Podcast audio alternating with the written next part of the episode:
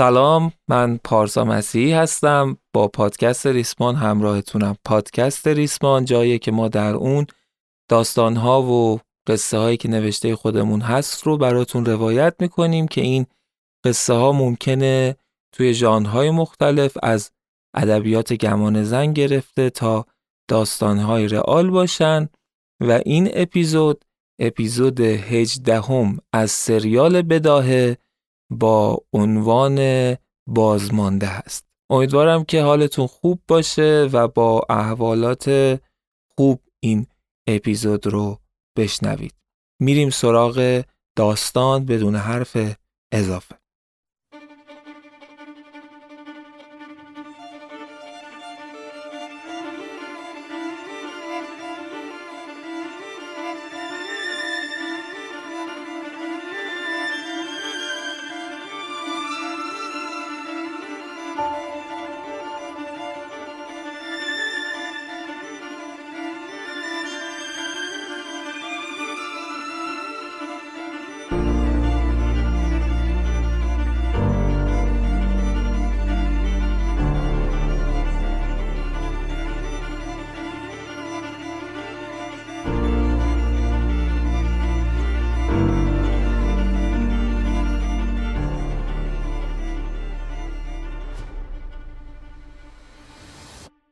توی این اپیزود میریم سراغ سیاه چاله سراغ یه داستان عجیبی که بیشتر به همون کمک می‌کنه تا فضای سیاه چاله رو درک کنیم. بعد از اون ماجرای مسابقه فرمول یک و که توی دو تا اپیزود قبل راجبش صحبت کردیم همتا رو بردن توی یک ساختمونی. بهش می‌گفتن ساختمون تحقیق و تولید. بردنش اونجا و خوابوندنش زیر دستگاه اسکن احساسات.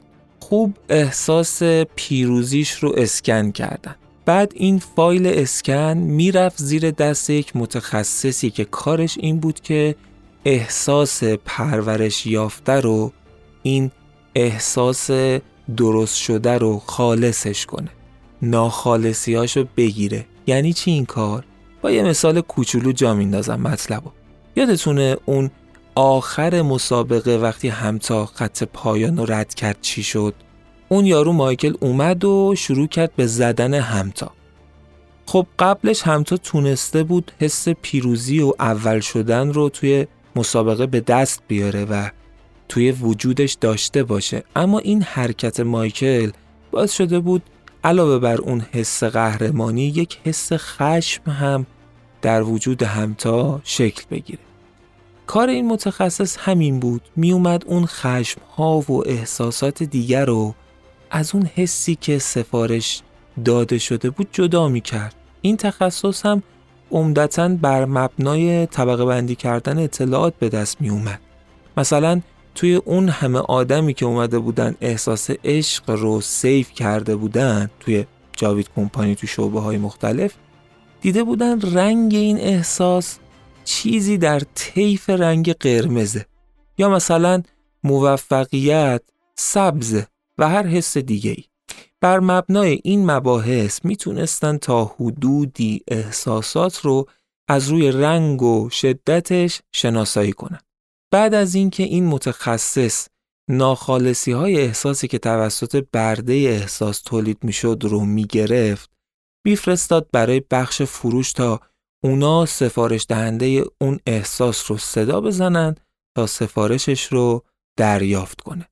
خلاصه اون روز احساس همتا اسکن شد. احساس مایکل هم اسکن شد. البته کسی نمی‌دونست چرا باید احساس مایکل اسکن بشه. ولی جاوید کمپانی هر از گاهی از این کارا هم می‌کرد. یعنی توی ذخایر حسی جاوید کمپانی فقط احساسات خوب save نبود. درد هم save بود و کسی هم نمی‌دونست برای چی. خلاصه که همتا برگشت. دیگه یواش یواش همتا و سهراب و آرمین رو از انفرادی ها در آورده بودن. پیش بقیه جمع بودن جایی مثل خوابگاه. هر 20 نفر یک اتاق با تخت ها و کمود های جدا. فقط زمانهایی می‌رفتن توی اون اتاقهای تک نفره که قرار بود با ندیمه هاشون دیدار کنن. سون، مالنا و پیانیست یادمونه دیگه این ستا ندیمه ندیمه های سهراب و آرمین و همتا بودن. میگذریم از این توصیفات. به مذاق خیلی خوش نمیاد جزئیات گویی ما. میگذریم. یه تایمی گذشت. یه روز از اسپیکرها صدا اومد که همه جمع شن توی محوطه اصلی دم دیوار مرکزی سفارش احساس جدیدی داریم محوطه اصلی همون فضای باز و بزرگی بود که قبلا توصیفش رو کرده بودیم وسط یکی از دیوارهای بلندش که روبروی ساختمون استراحت برده ها بود یه بخشی از دیوار با LED پر شده بود اونجا رو بهش می‌گفتن دیوار مرکزی این اولین باری بود که همتا و سهراب و آرمین قرار بود فرایند تولید یک احساس رو توی سیاهچاله از اول ببینن. تو سری پیش هم گفتیم سر همون مسابقه فرمول یک از اول نبودن که ببینن کی به کیه چی به چیه. خلاصه یه یه رو بعد هم جمع شدن نزدیک دیوار مرکزی. یه مرد کچلواری و کروات زده که رنگ همهشونم بنفش بود رفت بالای یه سکویی تا توضیحات لازم رو بده. دستشو گذاشت روی دیوار. عکس یه مرد حدوداً 60 ساله نمایان شد. بنفش پوش رو به جمعیت گفت که اسم این آقا سالوادوره. کلونل سالوادور مکلی. بعد شروع کرد به گفتن بیوگرافی این آدم که آره این آقای سالوادور ارتشی بوده و سالها جزو فرماندهان اصلی فلان کشور بوده و توی فلان جنگ و بیسار جنگ شرکت کرده و پیروز شده و اینا همینجور گفت و گفت تا رسید به اینجا که حالا مهم اینجاست که ایشون اومدن به جاوید کمپانی و سفارش یک احساس خاص رو دادن. احساسی که شما باید برای تولیدش تلاش کنید. چی بوده احساسی که آقای سالوادور سفارش دادن؟ احساس یک بازمانده از جنگ. اینا اهالی سیاهچاله رو میگم. یعنی همون برده ها از شنیدن این سفارش همه مبهوت شدن تعجب کردن که چرا باید کسی که احتمالا هم آدم بیرحم و سردیه همچین احساسی سفارش بده و براش میلیون دلاری هزینه کنه. اما اون آقای بنفش بوش خیلی نذاشت این سوالا تو ذهنها بی جواب بمونه. واسه همین شروع کرد به گفتن دلیلش که این آقای سالوادور توی یکی از جنگهاش که خیلی هم براش مهم بوده دستور بمباران یک شهر رو صادر می‌کنه. وقتی شهر سقوط می‌کنه میره توی شهر ویران شده. با حس پیروزی و فاتح بودن. با لبخند کج شروع می‌کنه توی ویرانه های شهر و لابلای اجساد آدما قدم می‌زنه. میچرخه و میچرخه و احساس غرورش هر لحظه باد بیشتری میندازه به قبقبش. تا اینکه توی یکی از کوچه پس کوچه ها صدای گریه یک بچه ای رو میشنوه. اسلحهش رو مسلح می‌کنه که بره به سمت صدا. حدسش این بوده که یه نفر زنده است و می‌خواد با بچهش فرار کنه. کلونل سالوادور میره سمت صدا تا خلاصشون کنه. اما توی اون خونه ته اون کوچه. هیچ کسی نبود که بخواد فرار کنه جز یه دختر بچه. دختر بچه ای که شاید به زور پنج سالش می‌شد. کرونل اسلحه رو می‌ذاره روی پیشونی دخترک تا خلاصش کنه. تا به خیال خودش رهاش کنه از سرنوشت شومش. اما هرچی زور می‌زنه که ماشه رو بچکونه نمیشه که نمیشه که. نمیشه. کلونل اصلا آدم احساسی نبود اما اون لحظات به عجیب ترین حالی که از خودش سراغ داشت دلش نمی اومد اون کارو بکنه. حتی نتونست دختر رو رها کنه. اولش با این خیال که میبرتش به دیار خودش و اونجا به یه پرورشگاه میسپرتش با خودش بردش. اما اون هیچ خبر نداشت که اون دختر کوچیک میشه همه زندگیشو براش میشه مثل دختر نداشتش. میشه تنها خانواده کلونل سالوادور مکلی. همه داراییش از این دنیا. حالا که سالها از اون اتفاق میگذره اون دختر مریض شده. روانش به خاطر امواج بمب ها و ترس هایی که از دیدن مرگ خانوادش سراغش اومدن باعث شده که رنج فراوونی بکشه. کلونل از دیدن رنج دختر آرزوی مرگ داشته. خودش رو باعث این دردها می‌دونسته. خودش رو بانی این رنج دختر یا بهتره بگم دختر خودش می‌دونه. برای همین کلونل از دو روز پیش به جاوید کمپانی اومده و سفارش احساس بازمانده یک جنگ بودن رو داده تا بلکه کمی وجدانش آروم بگیره بلکه بتونه دخترش رو بیشتر و بهتر درک کنه. یه نفر از شما باید بتونه به بهترین شکل این احساس رو برای کلونل تولید کنه. دو روزه که تیم طراحی روی پرورش این احساس کار کردن و کسی که برای تولیدش باید دست به کار بشه رو انتخاب کردن. مدل تولید احساس توی سیاهچاله اینطور بود که بعضی از سفارشات رقابتی بود. یعنی یکی میومد توضیح می‌داد که چه کسی چه احساسی رو سفارش داده و می‌خواد و اون وقت برده های احساس داوطلب می‌شدن برای تولید اون احساس. سر و دست میشکوندن برای این اتفاق. یه مدل هم اینطور بود که بعد از توضیحات خودشون انتخاب می‌کردن که کیا بیان توی رقابت. و مدل آخر هم این بود که فقط یک نفر یا یک سری افراد رو برای نقش های مشخص انتخاب می‌کردن از قبل. دیگه رقابتی وجود نداشت. افراد انتخاب شده باید بهترین خودشون رو برای تولید اون احساس خرج می‌کردن. احساس بازمانده از جنگ، احساسی که کلونل سالوادور سفارش داده بود، از همین مدل سوم بود. اون مرد کچلوار و کرواتی بنفش پوش چشم چرخوند میون نگاه های آدم های روبروش. چرخید و چرخید تا نگاهش ایستاد رو چشم های آرمین. بلند گفت آرمین تو مسئول پرورش این احساسی. خودت رو برای یک فرایند مهم و طولانی آماده کن. وقتی آرمین داشت می‌رفت بغز داشت. بهش گفته بودند که ممکنه طول بکشه. داشت از تنها آدمهای مهم باقی مونده تو زندگیش یعنی همتا و سهرابم دور می‌شد. داشت از مالنا هم دور می‌شد و این براش غمانگیز و سخت آرمین نمی‌دونست چقدر این مأموریت برای جاوید کمپانی مهمه چون سود خیلی زیادی براشون داشت به علاوه اینکه اگر موفق می شدن این احساس رو تولید کنن اونم با کیفیت می‌تونستن جست بشر دوستانه بگیرن به خودشون. می‌تونستن ادعا کنن که ما می‌تونیم احساساتی رو تولید کنیم که از جنگ در جهان جلوگیری کنن. آرمین نمی‌دونست که اگر موفق بشه چه کمکی به جاوید کمپانی کرده. چند ماهی گذشت سهراب و همتا خیلی نگران آرمین بودن. مدام سراغش رو از پرسنل سیاهچاله می گرفتن. اما همش یه جواب میشنیدن که نگرانش نباشید ماجرای آرمین به شماها دیگه ربطی نداره.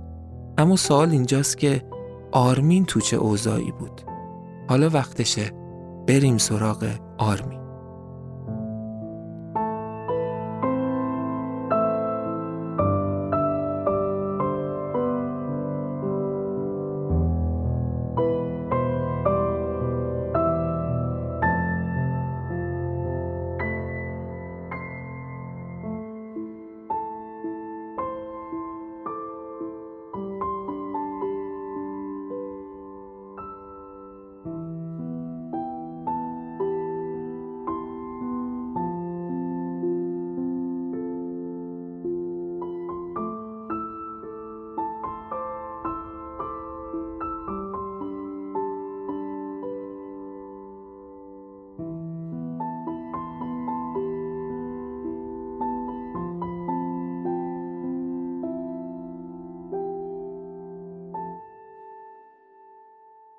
چشماشو باز کرد.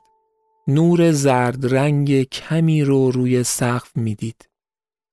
سرشو چرخوند آباژور روشنی رو کنارش دید. از جاش پا شد. با تعجب به اطرافش نگاه کرد. آرمین توی یک هتل بود. نشست روی تخت.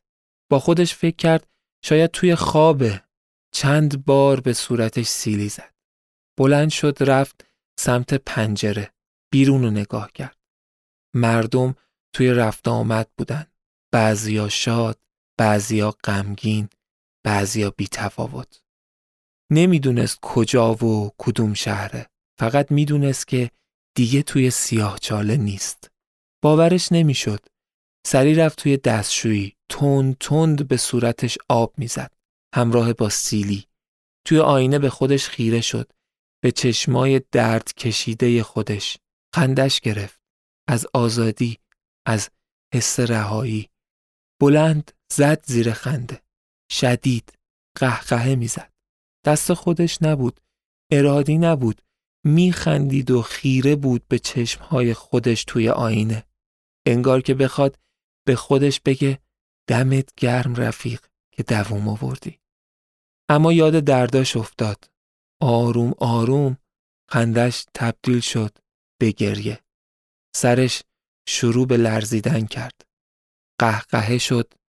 حق حق. عقب عقب رفت. تکیه داد به دیوار و زانوهاش آروم خم شد. چیزی که به آرمین گذشته بود مثل یک زندانی طولانی و همراه با شکنجه های زیاد بود.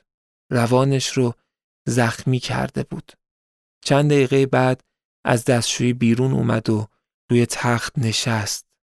غرق فکر شد. انگار تازه به خودش اومده بود. به این فکر می‌کرد که چی شد که سر از این هتل در آورد.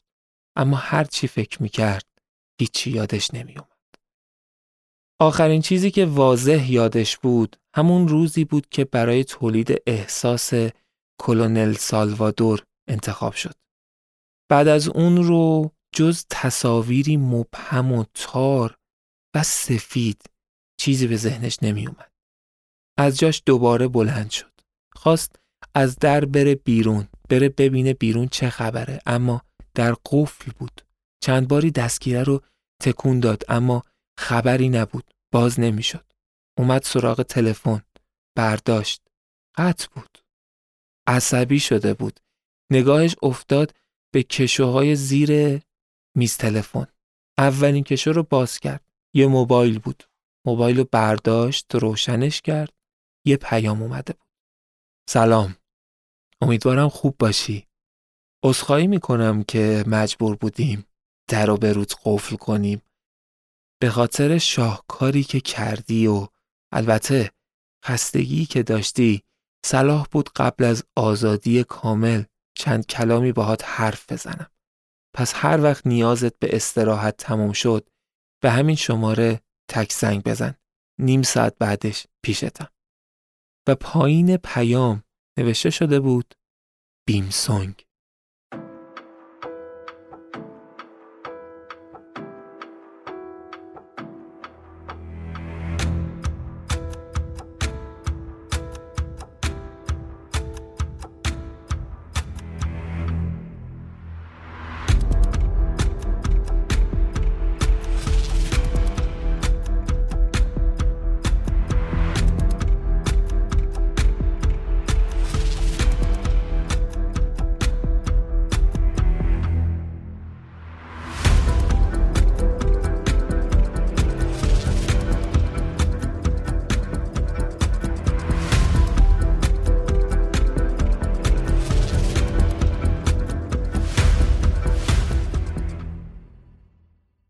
آرمین ناخداگاه به اون شماره زنگ زد. ریجکت شد. نگاهی به ساعت کرد. استرس به دلش افتاده بود.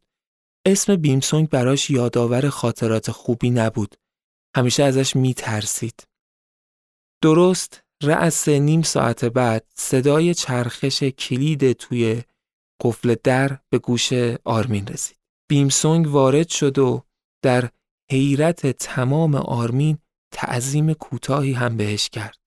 آرمین گیج و مبهوت بود. بیمسونگ نشست روی صندلی روبروی آرمین و اشاره کرد تا آرمین هم بشینه. بیمسونگ لبخندی زد و گفت گفتم نوشیدنی هم بیارن. باید جشن بگیریم. همون لحظه دختری که مشخصا از خدمه هتل بود با سینی از نوشیدنی وارد شد.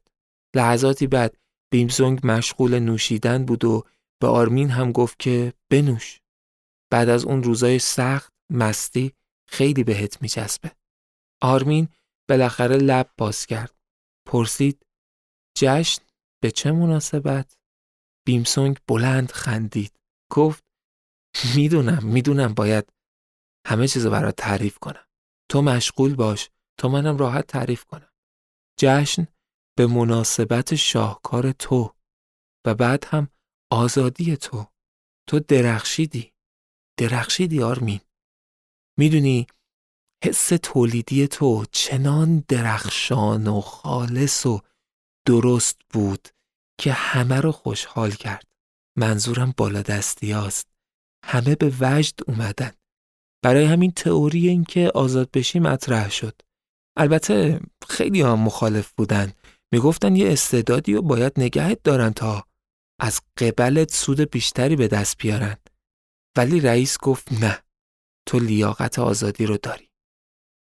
آرمین پرسید منظورت از رئیس پرستوکیانیه؟ بیمسونگ زد زیر خنده و گفت معلومه که نه. البته که کیانی باهوش و با قدرته ولی انگوش کوچیکه رئیس هم نمیشه.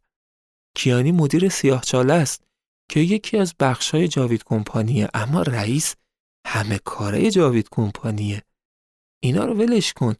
تو که دیگه قرار نیست خیلی با جاوید کمپانی کاری داشته باشی که دونستن این چیزا برات جذاب باشه. آرمین گفت ولی من گیجم. پرستوکیانی گفت هیچ راهی برای آزادی ما نیست.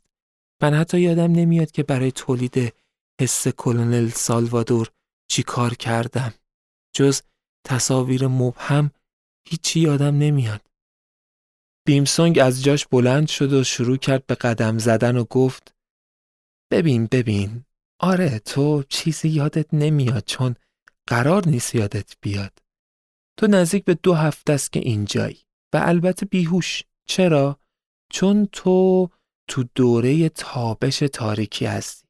قرار تمام احساسات و رنجهات نسبت به جاوید کمپانی از بین بره. حتی همین دیدار امروز ما. احتمالا اگر هم یادت بیاد خیلی مبهمه. و البته که کاملا طبیعی این روند. چون تو داری آزاد میشی. نباید خطری برای جاوید کمپانی محسوب بشی. برای همین هم تولید احساست رو برای کلونل سالوادور به یاد نمیاری و البته که من هم نمی‌تونم و نباید برات یادآوری کنم. اینی که گفتی پرستو گفته راهی برای آزادی نیست؟ بله تقریبا اینطور گفت. اما همیشه استثنا وجود داره پسر. تو کار درخشانی کردی و مستثنا شدی. آرمین که سخت تو فکر فرو رفته بود گفت حالا من باید چیکار کنم؟ بیمسون گفت ها خوشم اومد. من واسه همین اینجام تو دو تا انتخاب داری. یکی اینکه می‌تونی بعد از این جزی از جاوید کمپانی باشی. شغل و درآمد خوب و البته قدرت. احتمالا هم توی همون سیاهچاله باشی. اما این بار آزادی. آرمین پوزخندی زد و گفت چه فرقیه بین زندانی و زندانبان؟ بیمسونگ ایستاد. لحظه ای سکوت کرد. لبخند ملیحی زد و گفت یعنی جوابت نه؟ آرمین که انگار یکم به خودش اومده بود گفت معلومه که جوابم منفیه. از من انتظار داری که زندانبان دوستان باشم؟ بیمسونگ پوزخندی زد و گفت مطمئن بودم احمقی. کسی که آینده خودش رو گره می‌زنه به آدمای دیگه دیاقت خوشبختی رو نداره. بگذریم. پس حالت دوم رو انتخاب می‌کنی.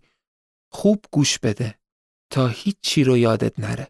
حدود دو هفته دیگه فرایند تابش تاریکی به تو و مختصات احساسات طول می‌کشه.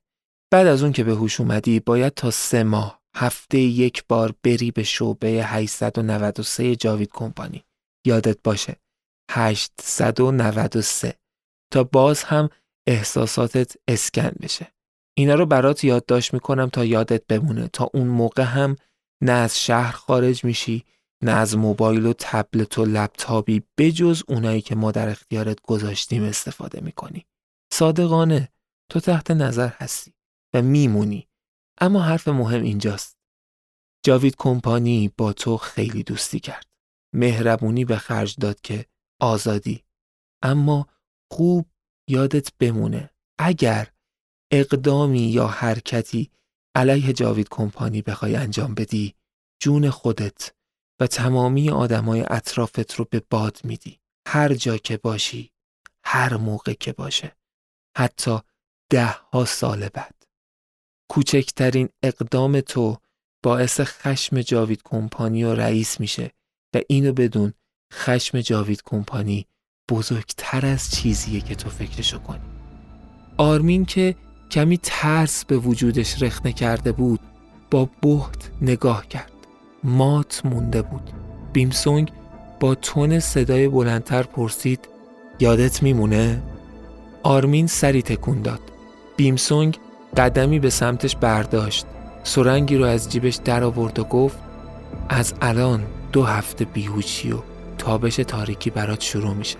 یادت باشه قدر دوستی جاوید کمپانی رو بدون. و سرنگ رو توی بازوی آرمین فرو کرد.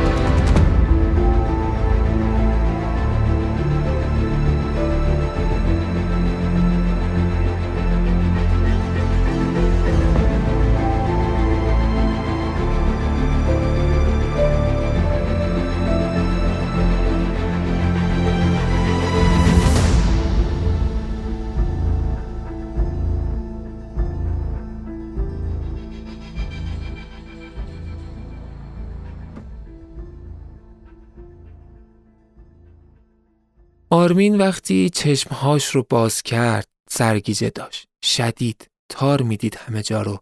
احساس سنگینی می‌کرد. یکم طول کشید تا یادش بیاد که کجاست و شرایط چیه. توی هتل بود روی تخت بلند شد این بار رفت زیر دوش کم کم یه چیزایی یادش اومد از همون که بیرون اومد رفت سراغ یادداشت های یادآوری تاریخ و ساعت روزهایی که باید می‌رفت شعبه 893 جاوید کمپانی نوشته شده بود. و البته جمله آخرش درشتر نوشته شده بود که اگر لطف جاوید کمپانی به تو از یادت بره آتیش خیانتت نه تنها دامنگیر خودت بلکه دامنگیر اطرافیانت میشه. هر جا که باشی، هر موقع که باشه، حتی ده ها سال بعد. اون لحظه آرمین با خودش عهد بست که دست از پا خطا نکنه. حتی یه جورایی با خودش فکر کرد که مگه دیوونم کاری کنم که آزادیم از بین بره. هیچی اندازه آزادی ارزش نداره. رفت سمت در تا از اتاق خارج بشه. بهتره بگم دوید. دوید و از هتل رفت بیرون. لابلای مردم میدوید و عمیق نفس می‌کشید. نفهمید که چی شد که اشکاش جاری شد. میدوید و اشک حس آزادی وقتی معنا پیدا می‌کنه که بعد از حبس باشه بعد از نقیزش باشه. آرمین توی اون لحظه توی کل جهان بیشتر از هر آدمی آزادی رو می‌فهمید. شاید آزادی بود که آزادانه تبدیل به اشک می‌شد و روی گونه هاش میلغزید. دوید و دوید. صدای موجهای دریا به گوشش رسید و ناخواسته کشیده شد سمت دریا. غیر ارادی شروع کرد کنار دریا فریاد کشیدن و گریه کردن. انگار با این کار دردها و رنجهای اون مدتش رو بیرون میره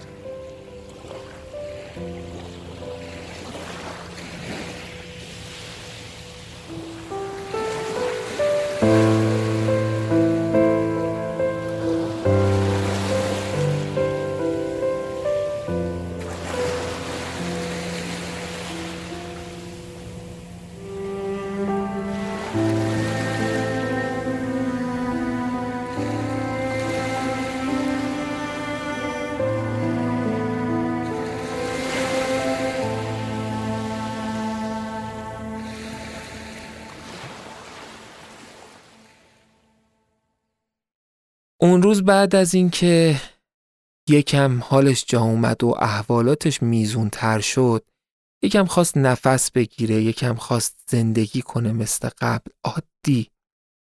اولین چیزی که به ذهنش طبیعتا رسیده بود این بود که دقیقا بفهمه کجاست. بعد از یکم تحقیق و پرسجو فهمیده بود که توی یکی از جزیره های اطراف استرالیاست اقیانوسیه. تا حالا نه چیزی از اسم اون شهر شنیده بود نه از فرهنگشون نه از زبونشون. ولی چیزی رو که فهمیده بود این بود که از ملیت ها و نجات ها و اقوام مختلف توی اون جزیره حضور دارن و زندگی می‌کنن. مدل جزیره یه جوری بود که انگار همه مسافرن.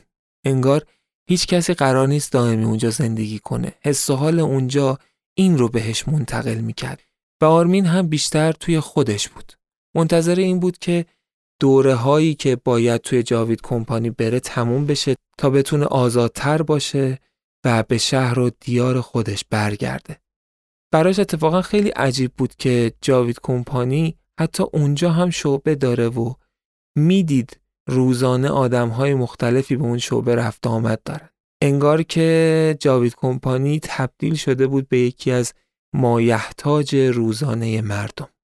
همه چیز داشت براش به یک منطق و یک فضای ثابتی طی می‌شد تا اینکه یه اتفاقی افتاد. یه روز که رفته بود لب ساحل و خیره شده بود به امواج دریا یه آدمی اومد کنارش نشست. یه آدم حدوداً چهل ساله. ریشهای بلند و بور عینک گرد. شروع کرد باهاش آروم صحبت کردن. انگلیسی صحبت می‌کرد. یکم شروع کرد به باز کردن باب گفتگو و آرمینم فهمید که این می‌خواد یه چیزی بگه. بعد از اینکه یه سری صحبتهای کلی کرد و یه سری سوالاتی رو با هدف معاشرت کردن پرسید اون چیزی رو که آرمین منتظرش بود ازش پرسید. بهش گفتش که تو توی جاوید کمپانی گیر افتاده بودی نه؟ آرمین مکس کرد و توی چشمهای طرف زل زد و گفتش که نه. اما اون غریبه پوزخندی زد و گفتش که همین مکست نشون میده که حدسم درسته. غریبه از جاش بلند شد زد به کمر آرمین و گفت بعدا میبینمت رفیق باید کمی با هم صحبت کنیم. اما کسی نباید به همون مشکوک بشه. من هر روز همین حوالی میام دم ساحل. اگر دوست داشتی با هم صحبت کنی بیا. من هر روز میام و از اومدنت ناامید نمیشم. و بعدش هم راهشو کشید و رفت. خلاصه کنیم داستانو. یکی دو روزی اون غریبه ذهن آرمین رو درگیر خودش کرده بود. اوایل فقط پس می‌زد. می‌گفت نه من نباید برم سراغش باید صبر کنم تا این دوره تموم بشه و آزاد بشم. اما بعد با خودش فکر می‌کرد که اتفاق نمیفته حداقل می‌تونه ببینه اون چی می‌خواد بگه. نه حرفی برای گفتن داره یا نه؟ قرار نیست آرمین کاری خارج از خواسته های جاوید کمپانی انجام بده خلاصه که این فکر مثل خوره افتاد به جونش و از اونجایی هم که ما آدما معمولا در برابر این مدل خوره های فکری کم میاریم آرمینم کم آورد و سه روز بعد حوالی همون ساعت قبلی رفت دم ساحل و اون غریبه ریش بلند منتظرش بود. غریبه شروع کرد باهاش درباره جاوید کمپانی حرف زدن و بهش گفته بود که تو از سیاه چاله اومدی. آرمین اولش تصاویر ماتی توی ذهنش بود. خاطرات مبهمی که بعد از شنیدن صحبتهای اون غریبه نمه نمه یواش یواش اون چیزایی که یادش رفته بود یا شاید نمی‌خواست بهشون فکر کنه بیشتر داشت میومد توی ذهنش. دیدارهاش با غریبه هر روزه شده بود فقط با یک نکته فقط با یک تفاوت که هر روز اون غریبه بهش می‌گفت فردا قرار بعدیمون کجا باشه نمی‌خواست که چشم کسی به دیدنشون در کنار هم عادت کنه. تقریبا هر روز پیش اون غریبه می‌رفت. اون غریبه چیزایی بهش می‌گفت و وجود آرمین رو قلقلک می‌داد. سال اینجاست دقیقا اون غریبه چی می‌خواست؟ یواش یواش خواستش رو به آرمین گفت. اون گفتش که باید قبل از اینکه کامل همه چیز رو فراموش کنه و از دست بده علیه جاوید کمپانی کاری کنه. و گفتش که اون تنها آدمیه که بیرون از جاوید کمپانی از سیاه چاله خبر داره و تنها آدمیه که ممکنه بتونه کاری کنه. اما تنهایی نمی‌تونه و باید کسی مثل آرمین که یه روزی توی سیاه چاله بوده کمکش کنه. اولین بار بود که درخواستش رو رو کرد. آرمین پس زد. آرمین ترسید. یه چیزایی یادش افتاد یه چیزایی یادش اومد تصاویر مبهم توی ذهنش پررنگتر و درخشانتر شدن. ولی بیشتر از هر چیزی تصویر بیمسونگ و تهدیداش توی ذهنش بود. برای همین پس زد ماجرا رو. اما نتونست فردا شب سر قرار نره و اونجا جایی بود که غریبه کار اصلیش رو شروع کرد و پا گذاشت روی نقاط حساس و نقاط ضعف آرمین. بهش گفتش که تو اونجا دو تا دوست داشتی که به حال خودشون رهاشون کردی. سهراب و همتا مگه غیر از اینه؟ اگه کمک به من نکنی سرنوشت شومی منتظر اوناست. که کمترین حالتش اینه که باید برده بمونن و برده بمیرن. تو حالی که شما عهد داشتین کنار هم باشید تو به آزادی برسی و اونا رو رها کنی در صورتی که اونا تو همون جهنمی که تو ازش فراری. آتیش تو دل آرمین به پا شده بود. بلوا تو وجودش به راه افتاده بود. وجدانش به هر گوشه ذهن وجودش چنگ مینداخت و تازه انگار یادش افتاده بود که رفقایی به اسم سهراب و همتا داره بعد از مدت ها. درسته که بعد از گفتن اون جملات غریبه از پیشش رفته بود. ولی ولی ولی.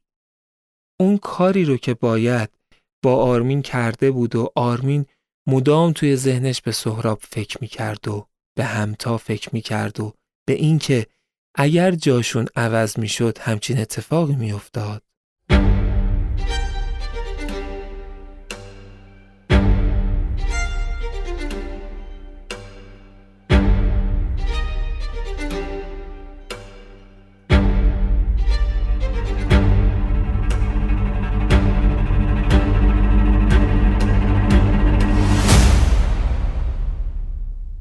سهراب بیخیال همتا و آرمین می‌شد. جوابش نبود. بیخیالشون نمی‌شد. همتا بیخیال سهراب و آرمین می‌شد. جوابش نبود. بیخیالشون نمی‌شد. ولی آرمین چی کار کرده بود؟ داشت بیخیالشون می‌شد و تا همون موقع هم یه جورایی بیخیالشون شده بود. درسته که تأثیر تابش تاریکی بود ولی اون بی تر از چیزی بود که از خودش انتظار داشت. البته که گاهی توی خیالاتش به خودش حق هم می‌داد. به این فکر می‌کرد که شاید اگر خودش بین اون دو نفر زندگی کنه خیلی بهتر از اینه که هر سشون زندگی نکنن. ولی گاهی هم بعدش به این فکر می‌کرد که یک درصد اگر بتونه بهشون کمک کنه چی؟ نه فقط به اون دو نفر بلکه همه کسایی که توی سیاه چاله تبدیل به برده های احساس شده بودن. خلاصه که توی این دوراهی و توی این پس و پیش و توی این رفت آمدهای فکری و ذهنی گیر کرده بود و نمی‌دونست باید چی کار کنه. فقط یک راه داشت. قرار بعدی با غریبه. جایی که قرار بود تیر خلاصی رو بخوره. آرمین رفت سر قرار. این بار برخلاف همیشه اون بود که حرف شروع کرد و به غریبه گفتش که وقت می‌خوام. باید فکر کنم توی دوراهی بدی قرار گرفتم. شاید نتونم زود به نتیجه برسم. اما اینجا بود که غریبه حرفشو قطع کرد. از توی جیبش گوشیشو در آورد و رو کرد بهش و گفتش که شاید تا حالا با خودت فکر کردی که من از کجا خبرهای جاوید کمپانی و سیاه رو دارم. اون وقت یک voice play کرد. صدایی به گوش رسید. بهتره بگم صدای آشنایی به گوش آرمین رسید. صدا می گفت هر طور که می‌تونی متوجهش کن که شرایط چقدر خطرناکه. مخصوصا برای همتا و سهراب. اگر دیر بجنبین شاید جونشون رو از دست بدن. بهش بگو یه طوری حالیش کن. آرمین قلبش خیلی پاکه. اینو من خوب می‌دونم. تیر خلاصی رو غریبه زده بود به آرمین. چرا که اون صدا صدای مالنا بود ندیمه آرمین توی سیاه چاله. تنها کسی که آرمین توی سیاه چاله باهاش اونس گرفته بود.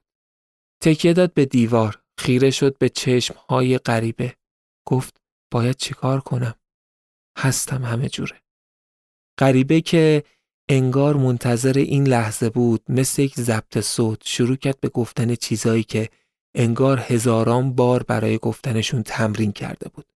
گفتش که مهمترین قدم اینه که ما باید از این جزیره فرار کنیم. چجوریش با من؟ تو نگران هیچی نباش. تنها کاری که باید انجام بدی اینه که از هتل بیرون بری طوری که اتاق روبرویی متوجه نشه. آرمین چشاش رو ریز کرد و گفت برای چی؟ غریبه پوزخندی زد و گفت اون به پای تو توی هتله از آدمای بیمسونگه قراره که توی هتل مواظبت باشه من رأس یک ساعتی حواس اونو پرت می‌کنم یه جوری که متوجه خروج تو نشه.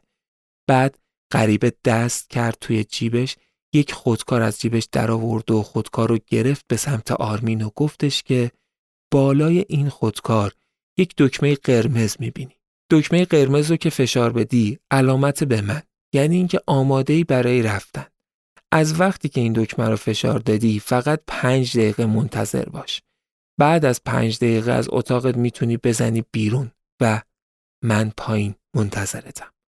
آرمین خوب به حرفای غریبه گوش داد اما یه چیزی سخت ذهنشو مشغول کرده بود.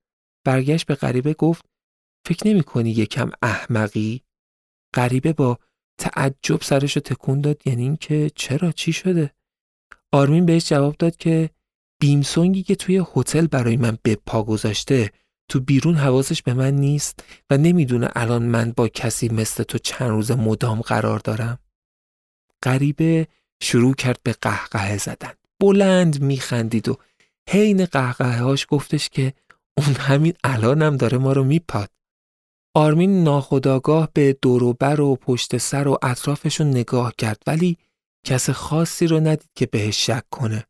غریبه که خندش رو جمع کرده بود گفت به پات خود منم. نترس. من اونقدر احمق نیستم. بهت گفتم بهم اعتماد کن و نگران هیچ چیزی نباش. من چطور با مالنا ارتباط دارم؟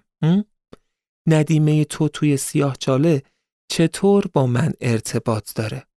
من چطور قرار سر همون آدمی رو که توی هتل به پای تو گرم کنم خب معلومه به خاطر اینکه اونا فکر می‌کنن که من یکی از خودشونم نگران اینا نباش بیمسونگ نمی‌دونه داره از خودی ضربه می‌خوره تو فقط کاریو بکن که میگم همونو انجام بده فردا حوالی ساعت چهار آماده باش و وقتی که آماده اومدن بودی دکمه قرمز بالای خودکار رو فشار بده و پنج دقیقه بعد از هتل خارج شو.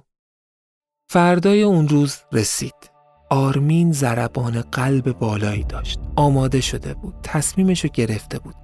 باید به دوستهاش و به همه آدمایی که توی سیاهچاله اسیر بودن و به تمام آدمهایی که توسط جاوید کمپانی بهشون ظلم شده بود کمک می‌کرد.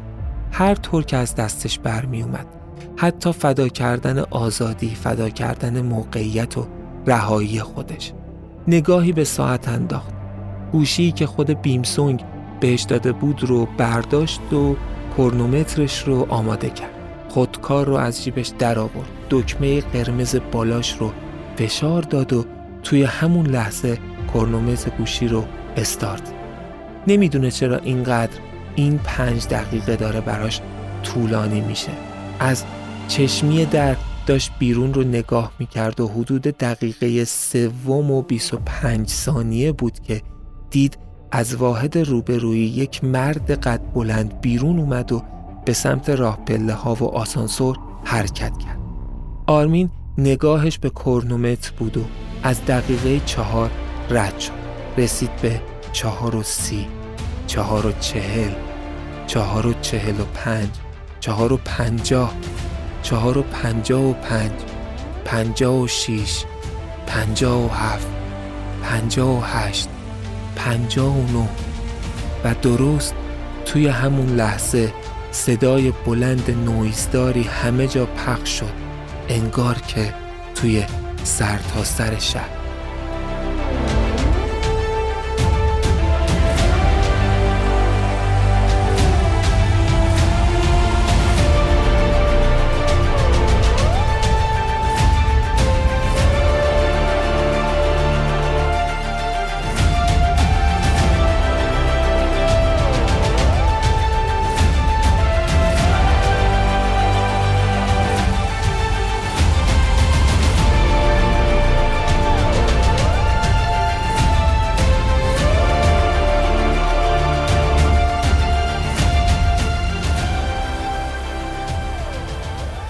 ناخداگاه تلویزیون اتاق آرمین روشن شد. تصویر بیمسونگ بود. پشت میزی با لبخند مرموزی به لب. شروع کرد به حرف زدن. گفت اهالی و شهروندان محترم جزیره آکانیا خیلی خیلی متاسفم که به خاطر اشتباه یک نفر مجبوریم که همه شما رو به قتل برسونیم. اما واقعیتش اینه که وقتی یک ویروسی توی یک شهری پخش میشه و حتی اگر پخش اون ویروس فقط از یک آدم شروع شده باشه برای اینکه بقیه آدم رو از شر اون ویروس نجات بدیم چاره جز از بین بردن شهر آلوده نداریم. شهر و جزیره شما به خاطر خودخواهی یک آدم از بین خواهد رفت.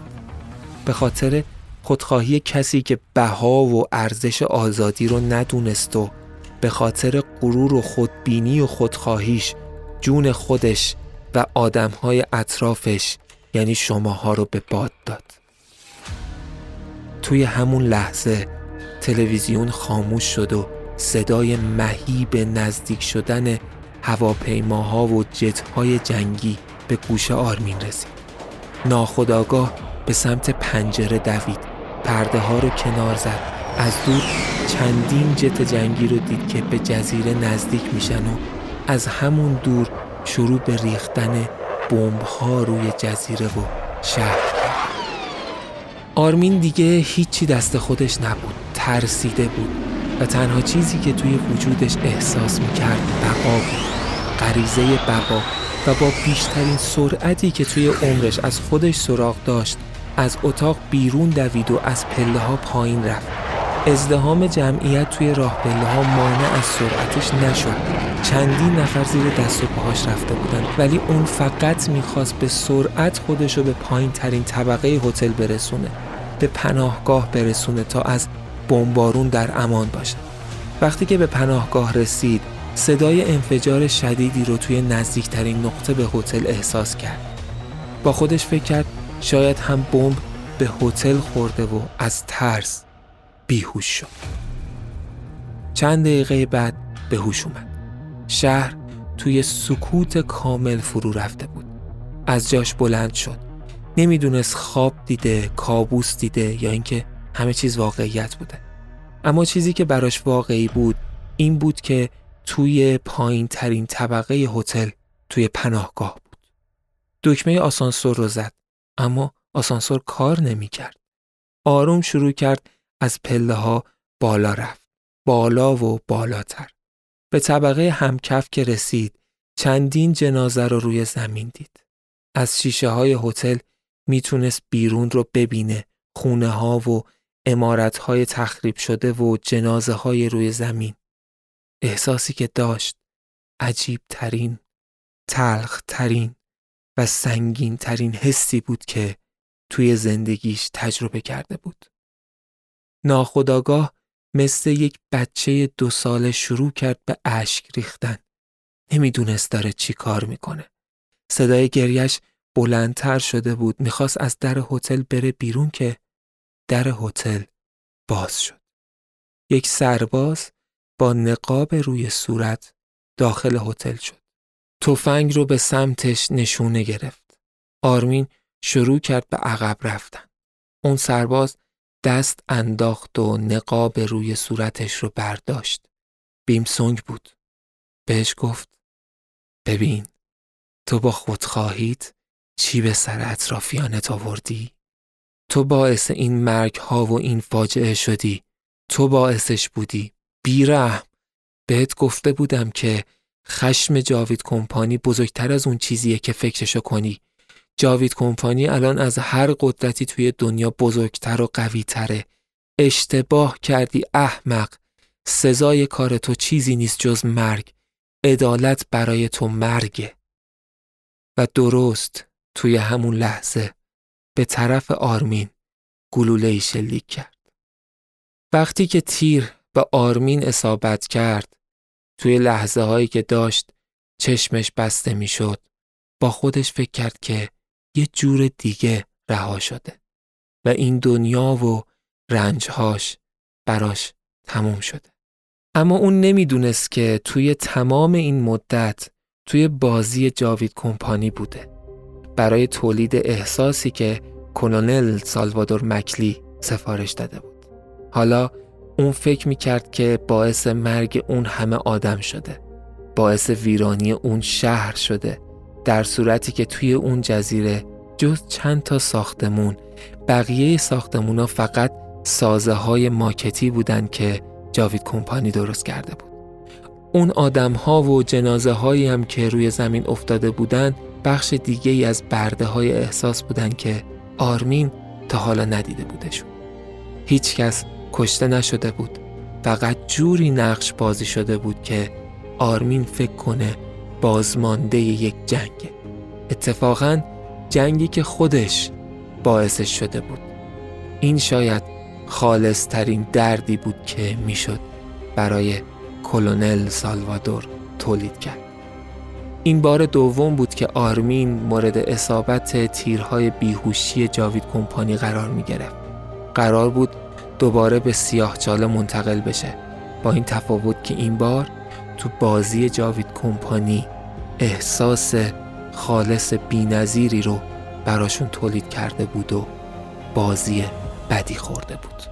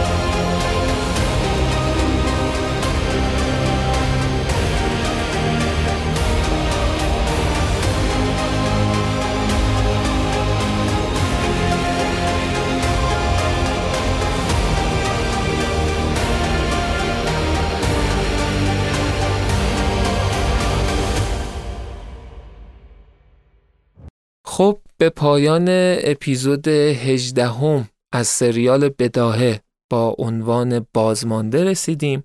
امیدوارم که از شنیدنش لذت برده باشید. دمتون گرم که تا اینجا همراهمون بودید. مثل همیشه ازتون درخواست می‌کنم که اگر دوست داشتید نظرتون رو درباره سریال درباره این اپیزود با ما به اشتراک بذارید. و اینکه ممنونتون میشم اگر که ریسمان رو دوست دارید داستانها رو دوست دارید اون رو به دوستانتون معرفی کنید. مثل همیشه در آخر ممنونم از تمام کسانی که به من در تولید این اپیزود کمک کردند. ممنونم از سعید محمد رضایی، حنانه محمد رضایی، حمید محمدی، محمد ساعد، متین شیر محمدی، محمد مومنی و فاضل خردمند و جواد رحمانی عزیزم. امیدوارم که روزگارتون خوش باشه. تا اپیزود بعد فعلا.